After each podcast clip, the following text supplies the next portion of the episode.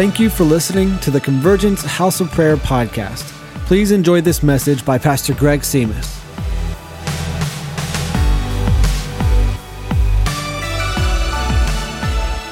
Well, uh, take your Bibles, and um, we're going to take a look at it. I, I only have one, uh, one thing I want you to walk out of this room with today.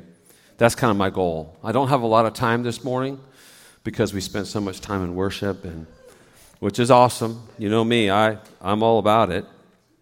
And um, but we've been talking about the Father's heart now for. Thank you for staying with me on that. I don't know how many weeks we've been on it, but um, we, have, we have been down an amazing journey and um, about how the Father loves you truly.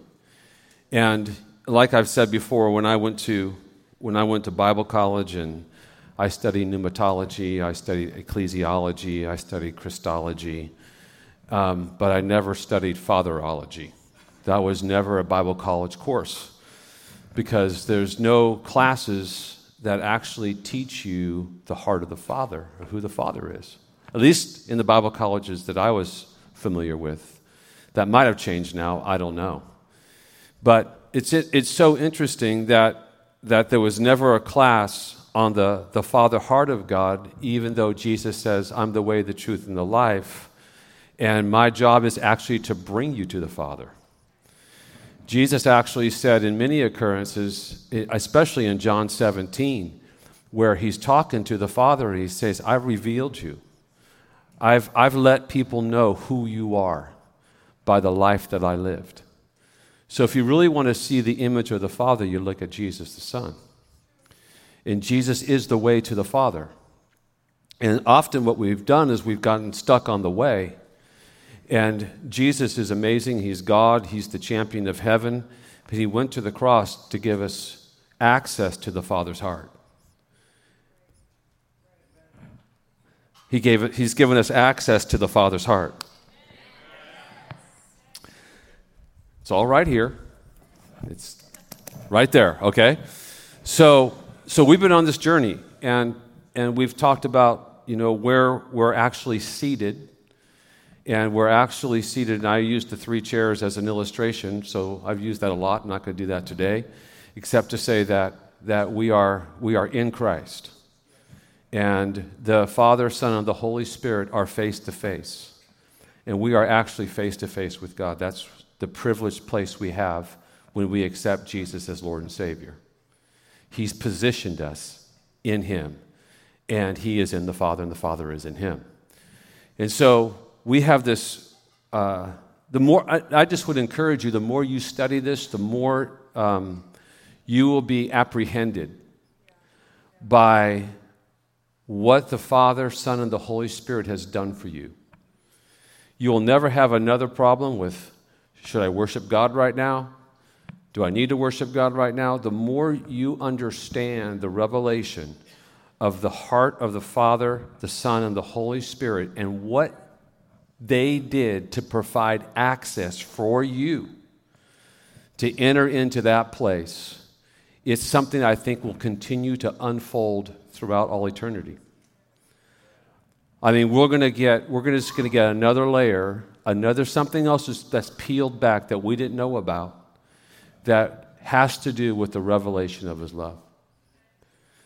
And so, th- this is kind of the journey we've been on, and we spent a lot of time kind of diving into the, um, the foundation. You know, when you deal with the foundation, you put the rebar in, you know, you, you, you, know, you, put, the, you put the cement in, you, and you have to do it, you have to do it slowly.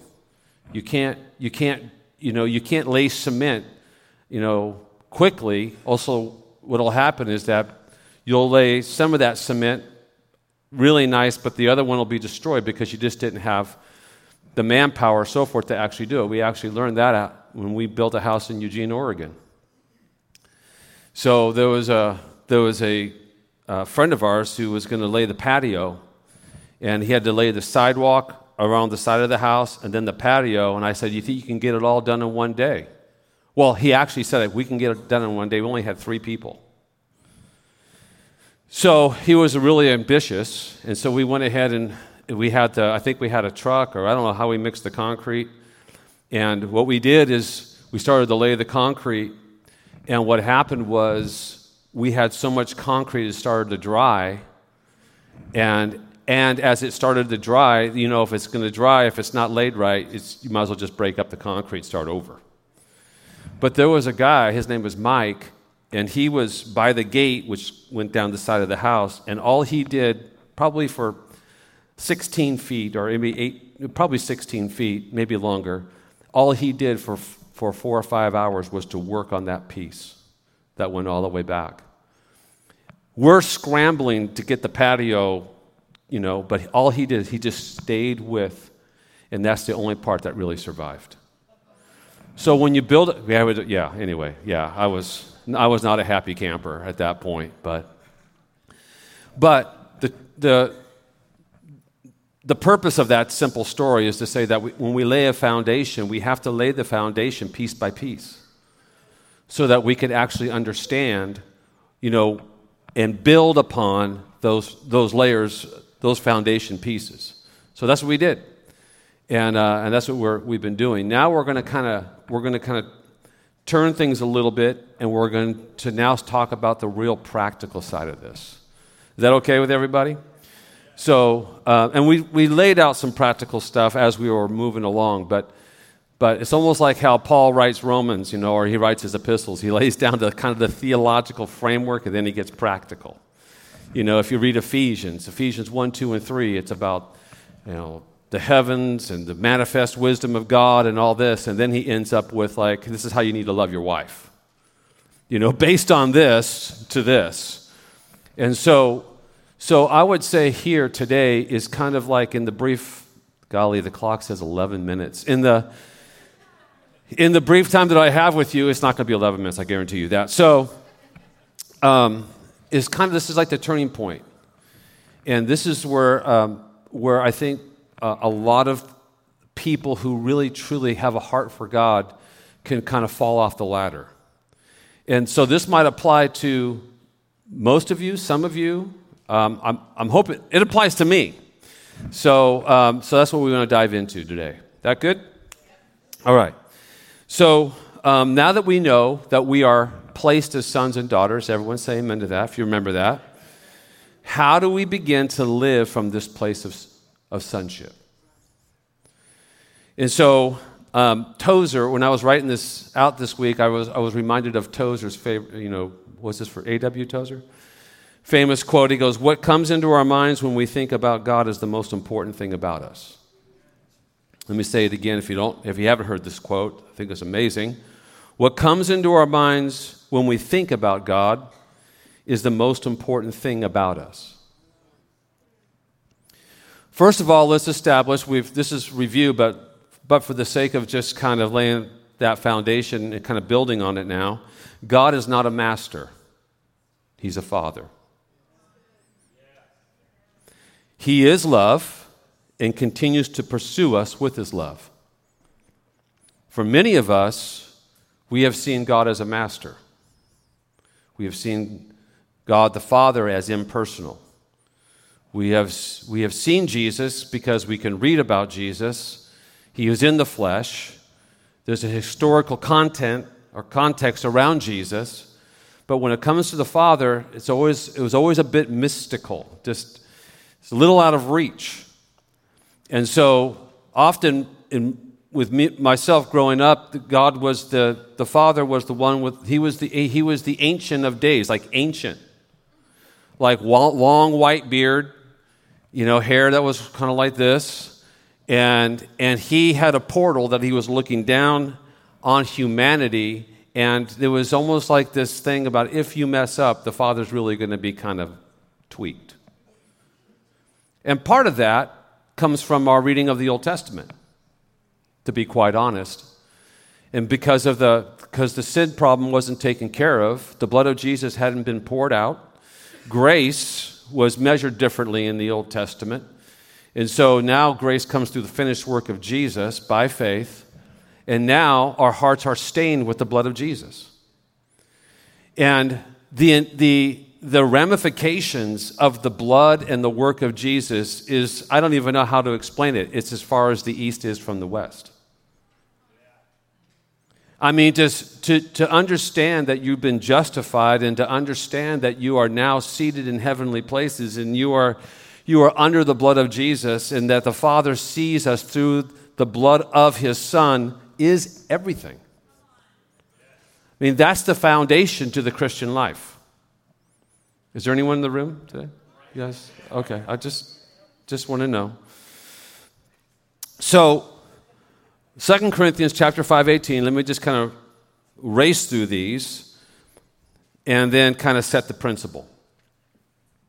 Now, all things are of God who has reconciled us to himself through Jesus Christ and has given us the ministry of reconciliation. In 1 Corinthians 1 30 and 31, it says, It is because of him that you are in Christ Jesus. Everyone say amen who has become for us the wisdom from God, that is, our righteousness, holiness, and redemption. Therefore, it is written, Let him who boast boast in the let him boast in the Lord. So we are restored based on the finished work of Jesus back into friendship or sonship with the Lord. Reconciliation means to, to make friends again. So, what the Father did is He sent the Son so that we have this opportunity to be friends with God through receiving Jesus as Lord and Savior. See, people who are resisting the gospel are resisting not only friendship with God, but family, sonship with the Lord. Are you guys out there today? Am I?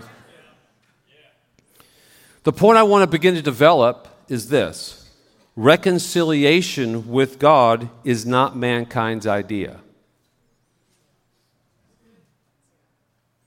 but God's idea.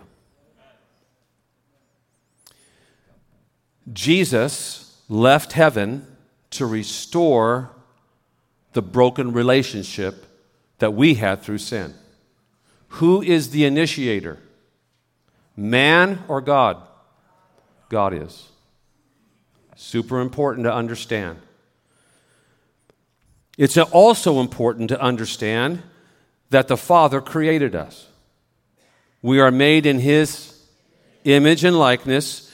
Romans talks about us being His offspring. So even in our rebellion, he came downward from heaven to earth and sought restoration through the death and resurrection of his son Jesus. Are we everyone good there? All right. Very good. You guys are amazingly anointed. Turn to the person next to you say, Say that, that's true. You can say it like that too if you want to. Let's talk about let's talk about religion, and I'm going to call this uh, I'm not gonna, I'm going to call this true Christianity. And I'm, I'm not going to even touch the rest of that statement, though I really want to. We'll just call it true Christianity. Everyone say true Christianity, because there is a muddied anyway. I, let's talk about let's talk about the let's talk about the difference between the two in the context of God coming down. Religion, the, the source of religion, originates with man. It's an upward reach to somehow meet the expectation of the divine to gain favor, protection, provision through rituals, service, and sacrifice. Religion originates with mankind. It's an upward re- reach where religion recognizes the divine and creates a means to reach up to somehow meet their expectations, that is, the divine, their, expe- their gods, I'll just say that, to gain favor, protection, provision through rituals, service, and sacrifice. True Christianity, well, let me just say one other statement about religion. So, mankind is the author of religion, and God is the object. Does that make sense? True Christianity, the source is found in the heart of God, not humanity. True Christianity is initiated by the love of God, and it flows down. It doesn't reach up. Are you guys all right? If not, just pray for me. True Christianity originates in and gushes from the heart of a father. God is the author of true Christianity. And we, mankind, or humanity, are the object of his love and affection.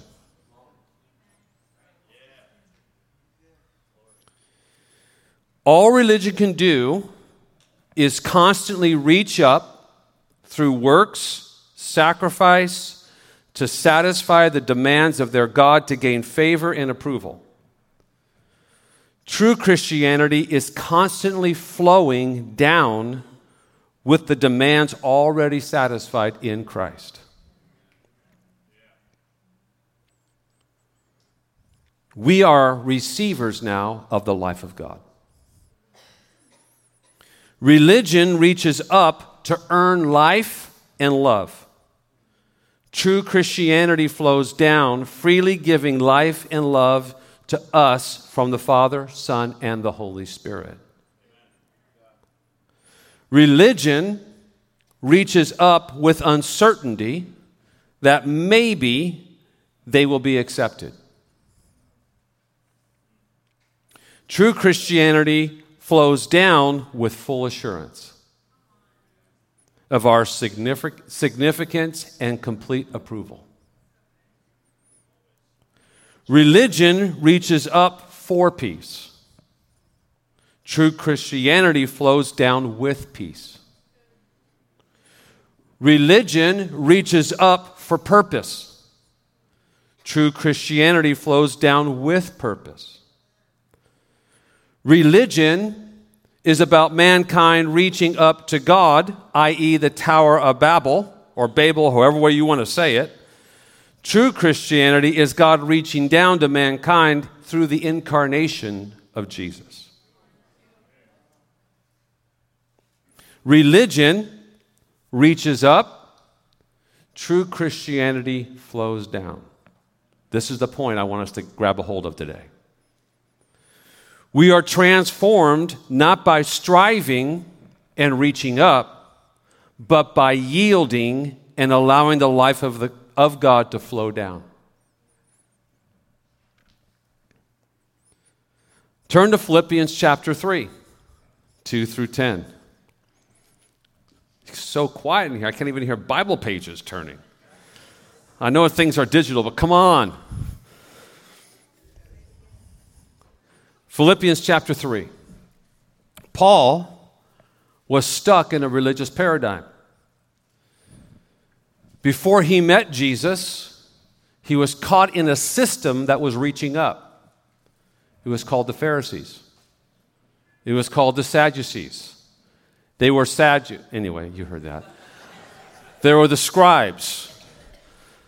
So, so these were systems put in place because they didn't believe that God could r- flow down into the heart of men and women, but they had to be constantly uh, guided and, and run by, only I could think of, driven by is probably a better word, by the law. And the law served its purpose in terms of reaching up. But even in the midst of that, it was temporary until Jesus came down. If you just looked at Philippians chapter 2, you see that he emptied himself. He came down, took on flesh, became a man, walked among us, and voluntarily went to the cross. So we can have, again, access to the Father. But here's the point I'm trying to make this afternoon now is that all of life flows down from heaven to earth. So, Philippians chapter 3, let's just kind of get a snapshot of where Paul's at when he's talking to the church in Philippi. In Philippi and really, a lot of the letters in the New Testament is Paul trying to get these new believers into the place where, you guys, all of life flows down from heaven to earth, from the Father into your heart. But there were people who were trying to sneak in, and he calls them dogs. He calls them, I mean, I don't know what, you know, it's almost Christian cussing, but he calls them dogs, he calls them whatever. And he says, These people are trying to come in and tell you you have to be circumcised, that you have to carry on some of the Jewish traditions in order for you to gain salvation. And Paul was clearly upset and had a righteous anger toward that because he says, Look, if you take a piece of that law and you bring that into your Christian life, you might as well obey the whole law, and you'll never obey the whole law. Because everything was taken place, everything was done by the cross of Jesus. And now his blood is actually redeeming you and restoring you because everything flows down and not up. So watch out for those dogs. I'm reading Philippians chapter 3. Watch out for those dogs, those evildoers, those mutilators of the flesh. That's brutal were right there. For it is we who are of the circumcision, we who serve God by his Spirit, who boast in Christ Jesus, and who put no confidence in the flesh. That simply means no confidence in our own efforts. Though I myself have reasons for such confidence, because he's going to start talking about a little bit about his past. If someone else thinks that they have reasons to put confidence in the flesh, I have more. Circumcised on the eighth day, of the people of Israel, the tribe of Benjamin, a Hebrew of Hebrews in regard to the law, a Pharisee, has uh, a Pharisee, as for zeal, persecuting the church, as for righteousness based on the law, faultless. But whatever were gains to me, I now consider loss for the sake of Christ. What is more, I consider everything a loss because of the surpassing worth of knowing Christ Jesus, uh, my Lord, for whose sake I have lost all things. I consider them garbage, that I may gain Christ and be found in him, not having a righteousness of my own that comes from the law, but that which is through faith in Christ, the righteousness that comes from God on the basis of faith. I want to know Christ, yes, to know the power of his resurrection in the participation in his sufferings becoming like him in his death. Religion is nothing less than confidence in the flesh. Religion is nothing less than our own achievements and our own efforts to try and access God. It's reliance on our own ability to reach God, to somehow win love rather than receive it. Its dependency and reliance is on humanity, not the Father. So we strive, we reach, we cut our bodies, we throw our mat down five times a day, trying to earn some favor with the divine, never even having the assurance that we're even loved. Are you guys all right? The source of true Christianity always flows downward from the Father into our hearts. It's not found independently within me, nor can it be found in striving and working hard to love God. To somehow please God, to somehow appease God. It says in Colossians 1:27, it's Christ in me, the hope of Romans 5 5. And hope does not put us to shame because God's love has been poured into our hearts through the Holy Spirit. Everything flows down.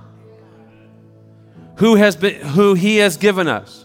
Romans 5 5 in the Passion Translation. I like this one the best, sorry.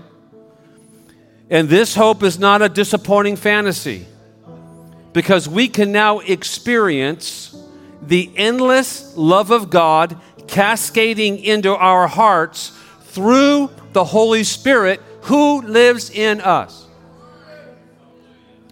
Transformation is the life of God flowing from heaven to earth, flowing within me, changing me from the inside out.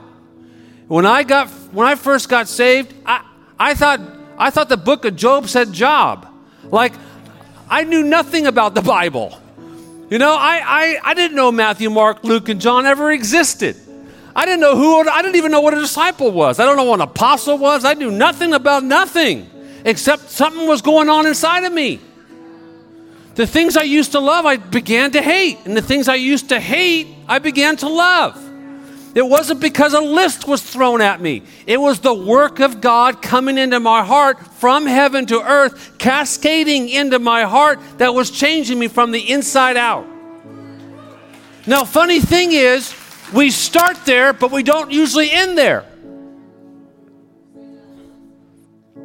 We, if we're not careful, we start with grace and then there's a mixture of works.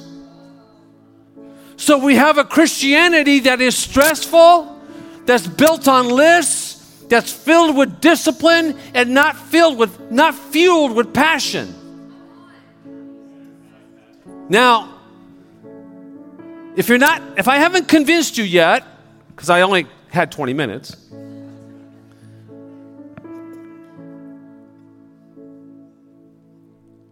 Take a look at Galatians. I'm scrolling all the way down chapter 3.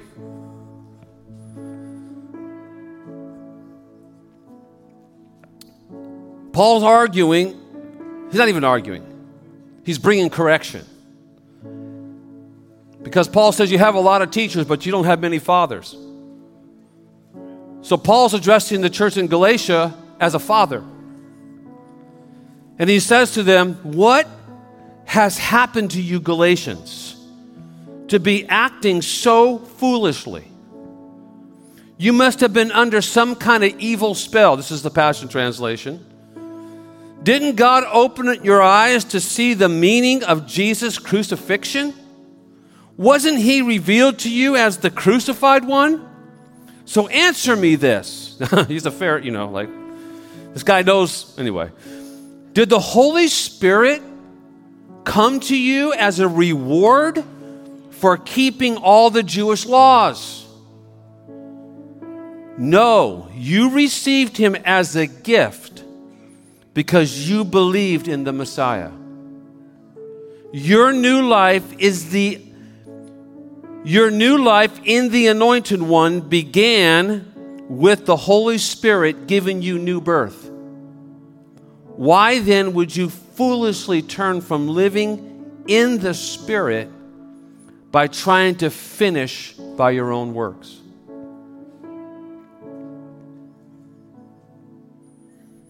Now I have to go up. I'm ready to make this two parts.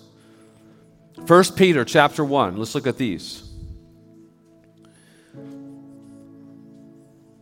Verses 3 and 4. I love this. His divine power has given us everything we need for a godly life. Through our knowledge of Him who called us by His own glory and goodness. Through these, He has given us His very great precious promises so that through them you may participate in the divine nature, having escaped the corruption in the world caused by evil desires. Let me just clarify that in a moment here by reading to you out of the Passion. Everything we could ever need for life and complete devotion to God has already been deposited in you. By His divine power.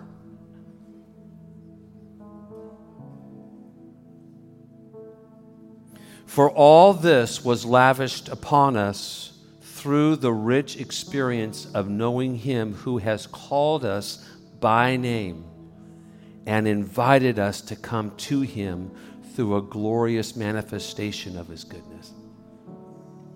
As a result of this, He has given you magnificent promises that are beyond all price, so that through the power of these tremendous promises, you can experience partnership with the divine nature by which you have ex- escaped the corrupt desires that are in the world.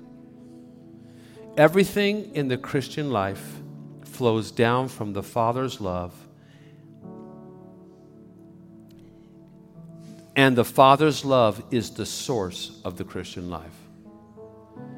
Everything in the Christian life is a gift. Gifts are not earned they're received.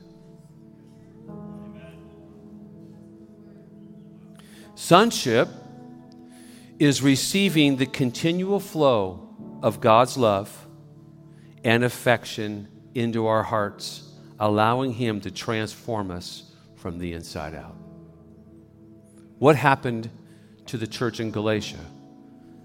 It became a mixture of grace and works. Well, what about James, the book of James? It's out of your affection for Jesus that we do good works. I don't do good works to earn his affection. Listen, you don't do good works to earn the affection of God. The affection of God is, all, is already pointed to you in full force. That's what draws you to the Father. It's not based on merit. It's not based on somehow appeasing God or getting God on your good side. If I could just get God on my good side by doing all these things, then somehow maybe He'll answer my prayers. Listen, you're already on His good side. Why is that? Because of the cross, the finished work of Jesus has put you on His good side. You don't have to earn the good side of God. Well, how does that affect me as a son? That means you can come before Him boldly, yes, with all your flaws, with all the sin, with all the junk that you have in your life, that you can actually, you're not offending God because He's not even seeing you through the lens of Him seeing you just as who you are. He's seeing you through the blood of Jesus. So you can come before Him and be vulnerable. And the measure of vulnerability, the more in order for me to be more vul- vulnerable, I better understand that the person who I'm going to be vulnerable with truly loves me. Because I will not be vulnerable to someone who I think doesn't love me. But the more we understand and receive the love of God, the more vulnerable we can come before Him and say, Lord, I blew it this week. I mean, I made some, some really stupid mistakes. Now, fill me right now. Teach me right now. I'm leaning on you right now. What mistakes have I made? And let the love of God come into your heart to transform you. So then, out of that, that place of presence, you can go ahead and impact the life of your family. But what we're trying to do is we just grab, we just grab more fig leaves. We just grab more. We're trying to cover ourselves up because we don't understand the grace of God. If we're going to learn to live as sons and daughters, then we have to stop striving and trying to gain some measure of approval from God. Like, I understand theologically we, we might get it, but when it comes right down to my 24 7, my week, do I really actually come into this place of just being vulnerable before the Lord and being fully accepted based on the finished work of Jesus and allow the life and the love of God to fill me to change me. This is Paul's argument in Galatians. This is why Paul stood up to Peter and said, like in Jerusalem, you're acting one way, but when you come to Antioch, you're acting another way, and that's not right. Like face to face with the dude, Peter. Everything's a gift. Your faith is a gift, grace is a gift, Jesus is a gift, the Holy Spirit is a gift. Did you earn it? But you can receive it. I think that's the challenge of God's heart. Will you just receive by faith? Salvation. Jesus paid the price, but it's a gift.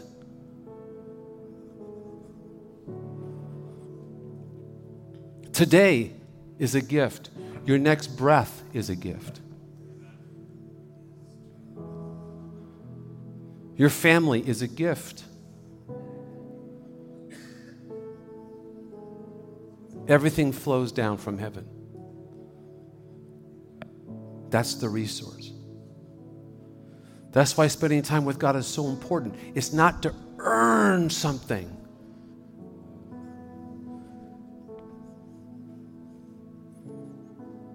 It's not working harder to be a better Christian. It's better just to receive the love and the life of God to be a better Christian. Let it flow. What's John 15 all about then? The branch is connected to the vine. The branch is not stressing out. As long as it's connected, life flows from the vine to the branch. And a healthy branch produces fruit. That's what he's trying to say. And within the fruit, remember that? Within the fruit is the seed. And the seed is carried and deposited. I still can't get over that thought that the actual fruit is there to protect the seed. The seed is Christ in you. And people just pick at your fruit. They're going to get to that seed Birds take it, deposit it, it just grows. That's why the kingdom of God can't be stopped. That's why it says it's, it's like yeast and dough. Once it's in, can't stop it. But here's, here's this is just the, the point I want to make, and I, I know I'm kind of going all over the place, but I'm saying the point I want you to walk is that I just want you to meditate on this. Everything from the kingdom flows from the heart of the Father. If you want to say the triune God, you can do that. Doesn't matter to me. But everything that flow, everything that comes into our life is a gift from God that flows from God. And out of that come good works. That's why your time with God. I'm not talking about like we even do this like I'm big on schedules and calendars. Like I, I have to do lists and I have digital calendars. I'm too much of a tech person to be quite honest with you. But I want to be in communion with the Lord 24 7. I want to be connected. I want the life of God to be flowing in me. You might be a construction worker. You want the life of God to be flowing in you on the job site. You might be an engineer. You want the life of God to be flowing in you. You know, you could be at Facebook or Google, whatever, housewife. You want the life of God to be constantly flowing you. It's like Jesus talked about there's rivers of living water flowing in you. Access it. And I just want to I just want to kind of break this all this striving that we see in the church. And people are Lord, do you really want me? To? Okay. So it's like, you know, even on the social media, like we compare ourselves and we, we do all this stuff and like we compare ourselves to everyone else's highlight reel. You know, our Instagram highlight reel or Facebook highlight reel. And we just like, we we find ourselves comparing and then we get into Twitter and all these different things are going on and you're going to get depressed. And we spend so much more time on social media than we do in the presence. I guarantee you, like I deleted Facebook and Twitter off my phone. Just deleted it. Because the Lord convicted me. He goes, Whose, whose voice has your time? Whose voice has your time? And that's a loving statement from a loving father. I said, okay. You know, you hold it down and it wiggles. And it has a little circle with an X. Bam, bam. Deleted it. I don't do it because I'm trying to earn favor. I'm doing it because I want to know the Lord.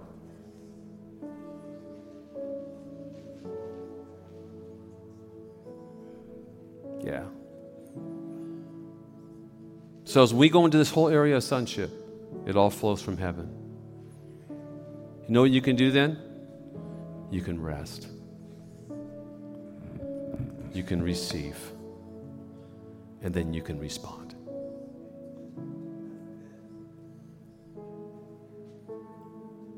Everyone say rest. Rest. Can I just give you permission to rest? Can I just give you permission to take a deep breath and exhale? You know what the Bible says? There's nothing that can separate you from the love of God.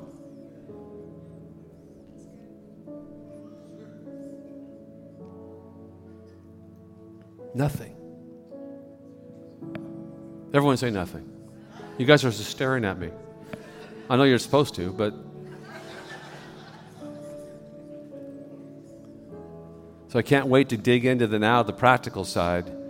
The reason why I want to dig into the practical side, the reason why this comes first is that I don't want you to get the practical side and feel like I have to do this, this, this, this, this, this, this, all this kind of stuff. All over, we're reading books. That's you know all this kind of stuff. No, like we're going to get into the Word, but it's all going to be resourced from heaven to earth.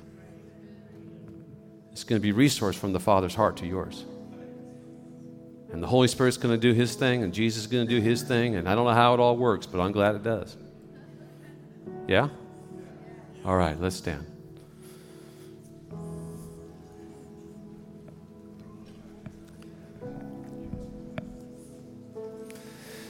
Well, before we pray, uh, I, I, wanted to pray for um, Korean and Asha and family. They are moving to Atlanta Huh?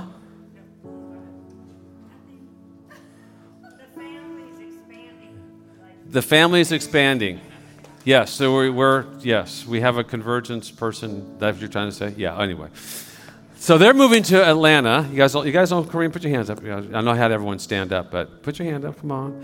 I'm not going to have you guys preach or you know come up and talk or anything at that point. I mean, no, they said no, but I know they would. But, um, but we want to pray over them because this is their last Sunday with us. And so most of you guys know that. I don't know if it, I think you're pretty guys are pretty popular. Um, I'm kidding, but if you guys can come and maybe staff and uh, we can just gather around you and pray over you. Come on, Wendy wants you to come. You you have to. Uh, First lady. When she yeah she's when she's going to take over, she just takes over. So um, they just felt like the Lord said, go through some prophetic words and and uh, and Korean has served on our board. He's still serving on our board. Um, I'm going to have him keep serving on our board. No, uh, even when he's in Atlanta. Uh, if I can have some of our board members, if you have served on the board and are currently serving on the board, would you come down and just pray for them? We just want to we just want to bless them. And if you're standing like all of y'all, most of y'all, just take your hand, stretch it out toward them. We just want to pray God's favor and blessing on them. And uh, what a beautiful family. I think your boy's getting taller than you are, though. Man, look at that. All right. So, Father, we thank you for the Thomas family. We thank you for the gift that they've been to us over the last, I don't know, five or six years. And Lord, we just, uh, we just want to pray over them and we want to bless them. We want to release them and bless them. And though they'll be in Atlanta, we'll be forever connected. And Lord, we just pray that you would prosper them in that ministry call that they have to go to the nations. Lord, I pray that there would be souls, tens and thousands and thousands of souls won to Jesus. Lord, I pray for a, a, movement to be started in the name of Jesus. And I pray that the anointing of the Holy Spirit would rest on them and their family in the name of Jesus. We thank you for them. We thank you for the gift that they are. And we just send them out as a convergence family with full blessing, anointing, and power. We thank you for them, Lord, in the name of Jesus. Amen. Amen. All right. Yeah, you guys give them a hand. Just bless them.